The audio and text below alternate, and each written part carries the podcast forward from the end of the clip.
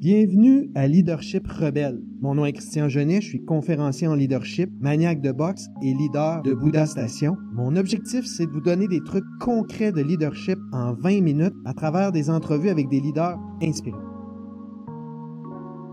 Mon invitée est originaire de la B T B, mais elle vit maintenant en Estrie.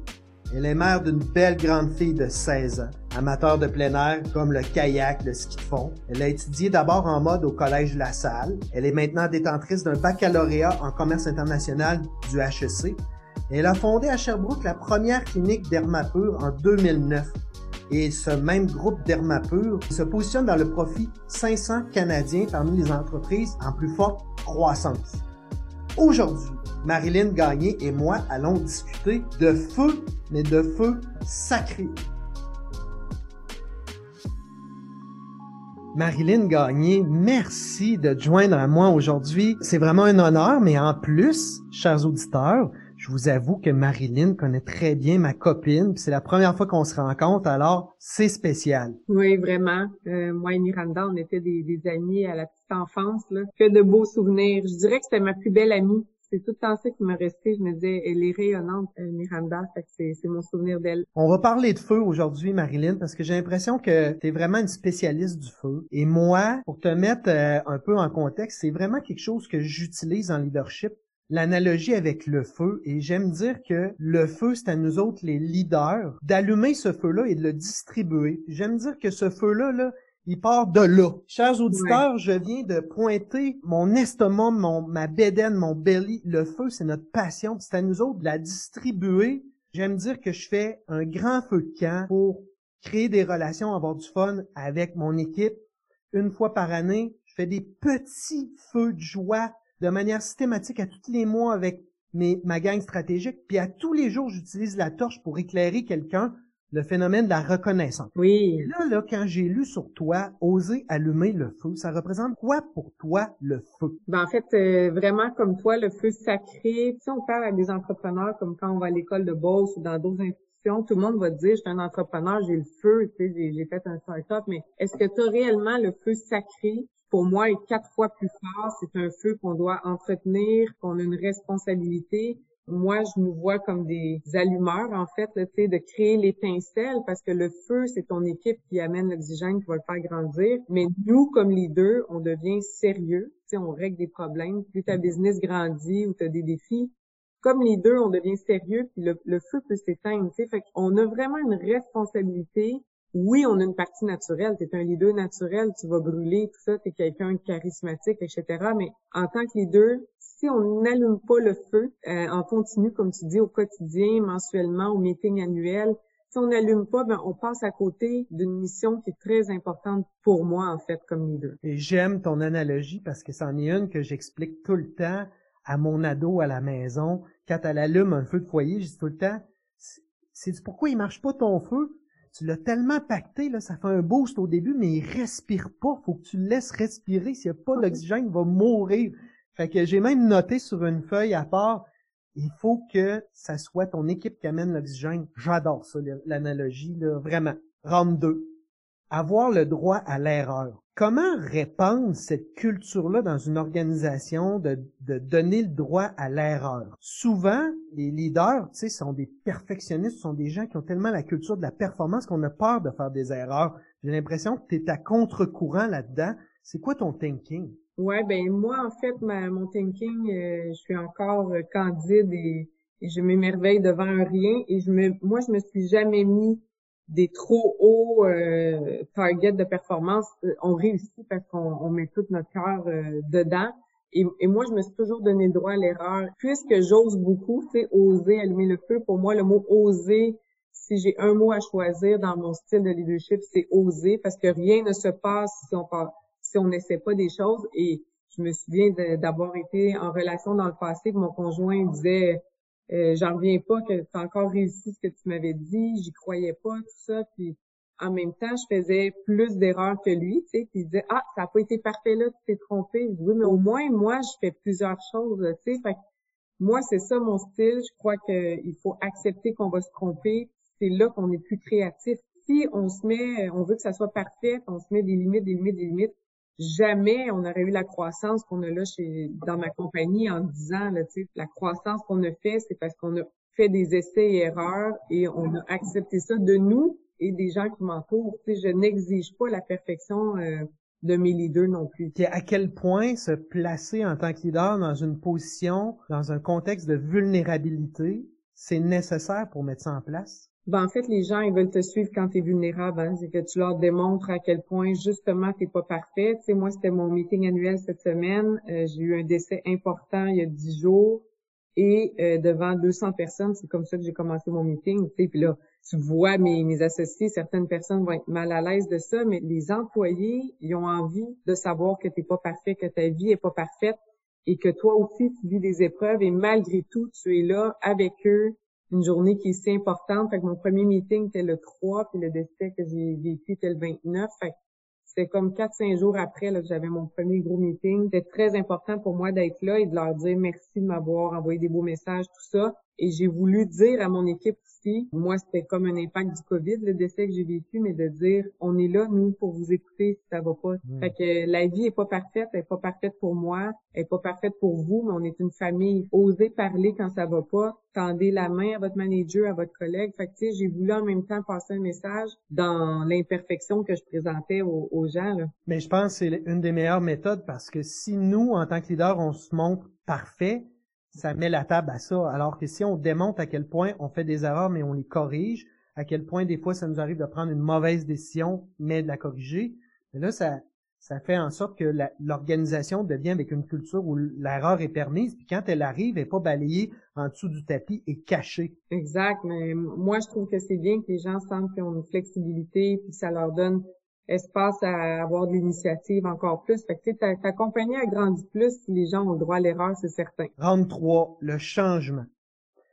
Tu as géré une croissance, tu gères encore une croissance astronomique. Une entreprise comme la tienne, en forte croissance, j'ai l'impression que ça prend une baguette magique pour créer le changement. Parce que le changement, il est comme perpétuel. Ouais. Comment t'amènes du changement dans une organisation? Ben, en fait, comme toi, tu dis, là, il est perpétuel parce que ça grandit très vite, là. Pas qu'on subit le changement, mais nous, on est, on est cent pour cent toujours en train de s'adapter et d'aller chercher des ressources nécessaires, là. J'ai pas tant à, à créer le changement, mais par contre, quand ça arrive qu'on veut modifier un peu le, le concept, tu sais, pas, pas que la vision globale, mais le concept de l'expérience client chez Dermapure, euh, ben, on va impliquer les gens, on va faire des comités, Euh, on veut avoir leur feedback, tout ça. Fait que le changement, pour moi, se crée quand on implique euh, les gens euh, tout autour. On a un journal interne mensuel où est-ce qu'on questionne les gens, on parle de, de différents euh, types de métiers, de différentes questions qu'on se pose. Fait qu'on implique tous les niveaux des gens. Euh, là, on a deux cent cinquante employés maintenant, mais peu importe ta position,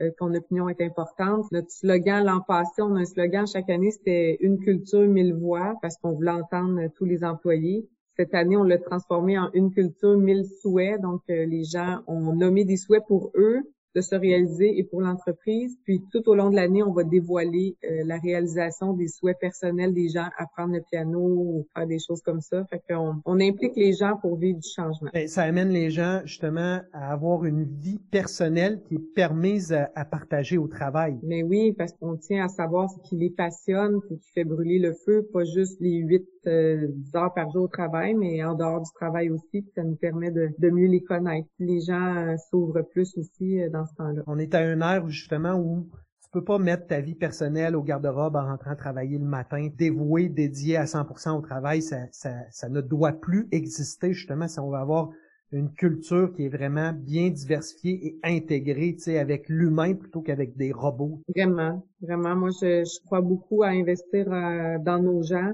Puis, euh, on est en mode acquisition. Nous, de, dans l'Ouest, c'est toutes des acquisitions. C'est difficile même pour eux, au début, de comprendre à quel point « we care », là, sont comme, c'est douteux. Voulez-vous vraiment prendre soin de nous? Là, on est comme, pour vrai, c'est dans notre culture. Fait que, tu sais, on, dans nos valeurs, il y a la bienveillance, c'est la valeur numéro un. Si quelqu'un entre dans notre entreprise, il y a des idées malveillantes qui ressortent tout de suite parce qu'il y a trop de gens bienveillants autour, là. Il y a comme une bulle de protection. Fait qu'il est comme pouché out par la pression de l'équipe euh, avant même que tu ailles à t'en mêler puis euh, ils ouais. mettent un coup de pied où on pense. Il y a un onboarding process. Fait que tu sais, au Québec, ils viennent passer du temps ici au bureau chef. Fait que les, les gens ici qui travaillent avec leur cœur vont dire « Ah, c'est une dermapurienne ou non » tu sais, ou un ah, dermapurien. Puis dans l'Ouest, ben là, on a un onboarding qui est virtuel. À chaque embauche, à partir de maintenant, euh, il y a un SWAT team là, qui, qui vont se présenter. Donc, quatre à cinq personnes vont dire euh, bienvenue chez nous, puis euh, on va te suivre pendant un mois. Fait que c'est pas un mentor, mais bien une équipe qui va accueillir euh, la personne. J'imagine que tu as lu l'histoire, là, le gars de chaussures euh, à Vegas. Euh... Tony Shea. Oui, c'est ça. Ouais. Fait que tu sais, lui, un onboarding vraiment spectaculaire avec un orchestre, ouais. tout ça, là, puis... Euh, il redonne toujours le choix aux gens de quitter avec un chèque et ils quittent pas, là. Fait que exact. nous, on a, on a voulu créer un onboarding. Fait que, fait que c'est ça. C'est intéressant parce que je, pour l'avoir vécu dans mon ancienne business, faire des acquisitions, c'est probablement le processus qui, pour un entrepreneur, est tough. T'sais, la partie financement, la partie négociation, contrat, euh, due diligence et tout ça, c'est long. Oui. Mais c'est quand même la partie facile. La partie difficile, c'est vraiment... l'intégration à la culture. Vraiment, ouais. vraiment, c'est là que ça se passe. Puis nous, les gens qui font ça, les project managers, là, tu sais, ils ont vraiment des personnalités très, très humaines, puis à l'écoute des gens, fait qu'on on veut pas justement travailler comme des robots. Ils vont souvent manger chez les autres employés, ils passent plusieurs semaines là-bas en clinique, fait qu'on on est, on est très axé sur l'humain. J'aime le concept de SWAT team pour faire ça, parce que dans le fond, la culture, ça doit pas être un livre, une petite encyclopédie que tu fais lire à un employé une fois, puis c'est terminé, tu sais, vous la faites vivre, puis vous avez des gens qui sont spécialisés justement dans ces actions-là. Ils ont dé- développé une expertise pour ton entreprise là-dedans. Comme quelqu'un a une expertise aux ventes, au marketing, ou ainsi de suite, tu sais. Et à chaque fois, moi, j'y vais, là, dans les premières rencontres, puis après ça, il y a un project manager qui va traverser cinq cents étapes euh, sur trois, six mois, là, pour virer tous les aspects vers un Dermapure. Mais, tu sais, le temps, maintenant, on met des périodes de temps où, où il se passe rien, juste pour que les gens soient bien, tu sais, leur donner de l'oxygène, parce que ça va vite, là, tu sais, l'information. Fait que moi, la phrase que j'ai appris euh, dans ma trentaine, parce que j'allais toujours vite, c'est le temps est ton allié. On peut pas négliger le temps. Fait que il y a des moments, là, que tu le mets là, c'est comme pause. Si, si tu la fais pas, tu vas te nuire. J'ai un ami en affaires qui m'a dit justement une phrase par rapport à ça il y a plusieurs années qui m'est restée là, c'est « Slow down if you want to go faster ». Je le salue, c'est Richard Spire euh, euh, du groupe oui, Attraction. Le connais aussi. Euh, souvent, il me répétait ça, tu sais, puis comme entrepreneur, moi, je suis un impatient, j'ai un déficit d'attention dans la vie, mais et souvent, tu sais, on va aller vite. J'adore l'analogie avec « faut prendre le temps de respirer puis laisser l'oxygène aussi, la place, tu sais, c'est important. » J'adore ouais. ça. C'est mmh. mon dernier segment. C'est mon segment jab, direct, crochet, uppercut. Je vais t'envoyer quatre coups en quatre petites questions vite. Je te laisse dix secondes pour me répondre de manière authentique. La première affaire qui vient à l'esprit, d'accord? Oui. Ton rituel pour décrocher? Euh, les sports de plein air. Fait que ski de fond, course à pied, kayak, vraiment être en contact avec la nature. Là, je peux arrêter tout ce que je fais pour aller faire une demi-heure de ça puis me ramener. Euh... Ça, ça te met le cerveau à off, c'est automatique. Ouais. Ben, avec la musique, c'est encore mieux. Ton rituel de leader, c'est quoi? On a hum. tous des rituels pour nous mettre dans le mode de quelque chose. Ton rituel, mettons, avant une conférence, avant ta planification annuelle, avant une, une grosse réunion, avant une rencontre avec un, un investisseur ou peu importe, c'est quoi ton rituel de leader? Ben moi, je vais souvent penser à mon équipe, à tout ce qu'on a accompli ensemble. On a, on a la chance de faire des vidéos corporatives depuis le début, là, chaque année, qui qui nous ramène dans tout ce qu'on a accompli. Puis à chaque fois que je regarde ça, puis je commence mes meetings avec ça, là, celui de cette année, je l'ai posté récemment, là.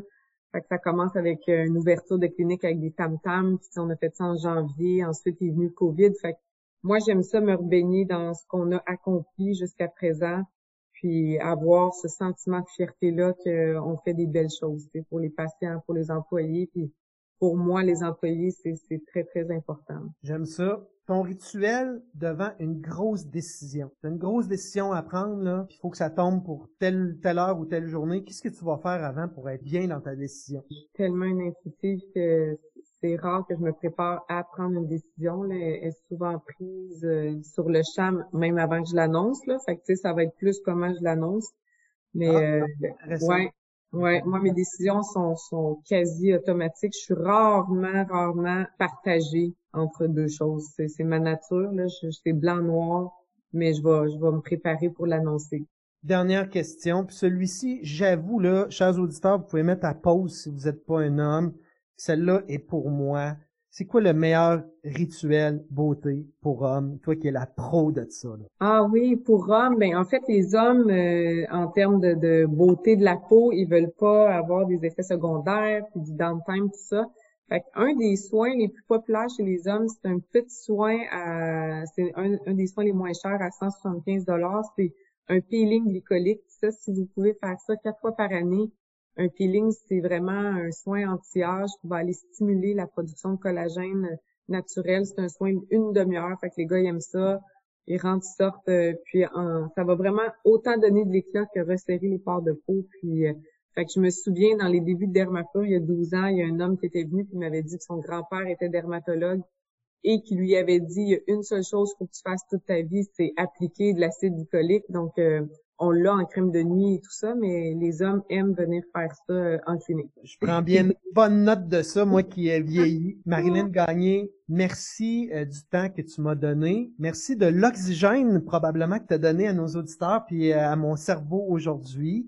Euh, ça va amener beaucoup de focus, définitivement, puis c'est des exemples, des trucs concrets de leadership. Qu'est-ce qu'on peut faire pour en savoir plus sur toi en tant que leader et ou sur ton entreprise? On te suit où? Ben, en fait, on a notre site euh, dermapure point com. Ce qui est intéressant, c'est que je fais beaucoup, beaucoup de vidéos depuis dix ans. Fait que les gens aiment ça aller revoir euh, cette approche euh, éducationnelle-là. Je suis sur LinkedIn si les gens veulent me poser des questions. Sur mon Instagram perso, il est public, donc les gens peuvent s'inscrire aussi. Bon, je pense pas que ma vie euh, est si passionnante, ça, mais tu sais, c'est... C'est la vie d'une leader qui est beaucoup en plein air, qui va faire justement des feux de camp, qui s'occupe de ses enfants, qui cuisine. Je ne suis pas du tout dans la, la beauté retouchée. Tu sais, je suis pas une youtubeuse, j'ai jamais eu un profil euh, de ça, mais j'aime partager de façon authentique euh, ma vie. Puis si je peux aider les gens et les inspirer, mais ça, ma mission sera accomplie, parce que moi, ma mission, c'est vraiment d'aider les autres à se développer, à se déployer, à s'accomplir. Fait que quelqu'un qui va me dire, ah, j'ai ce projet-là, mais c'est difficile, là, moi, j'adore ça. Il y, a, il y a pas de limite, puis on dirait quand, quand c'est pour les autres, j'ai encore plus de plaisir. Fait que je pense d'avoir accompagné les gens au fil des années chez Dermapure à se développer, à avancer, à accomplir. Euh, moi, c'est, c'est ça ma, mon plus grand plaisir, là. Ben, je te rassure, je suis un maniaque de boxe, puis Mohamed Ali, un des plus grands boxeurs tous les temps, disait « Les super-héros n'existent pas. Les champions du monde sont des gens ordinaires qui ont une discipline et aussi une mission de vie extraordinaire. » Tu fais partie de ces gens-là, Marilyne Gagné, je suis oui. convaincu. Euh, oui. Merci de ton temps, prends soin de toi, puis à notre prochain combat. Mais oui, merci beaucoup. Chers auditeurs, attendez avant de peser sur stop, puis abonnez-vous pour ne pas manquer le prochain épisode de Leadership Rebelle. Comme dirait Marilyne Gagné, ça prend un leader pour allumer le feu, mais ça prend une équipe pour y donner tout l'oxygène nécessaire afin de brûler.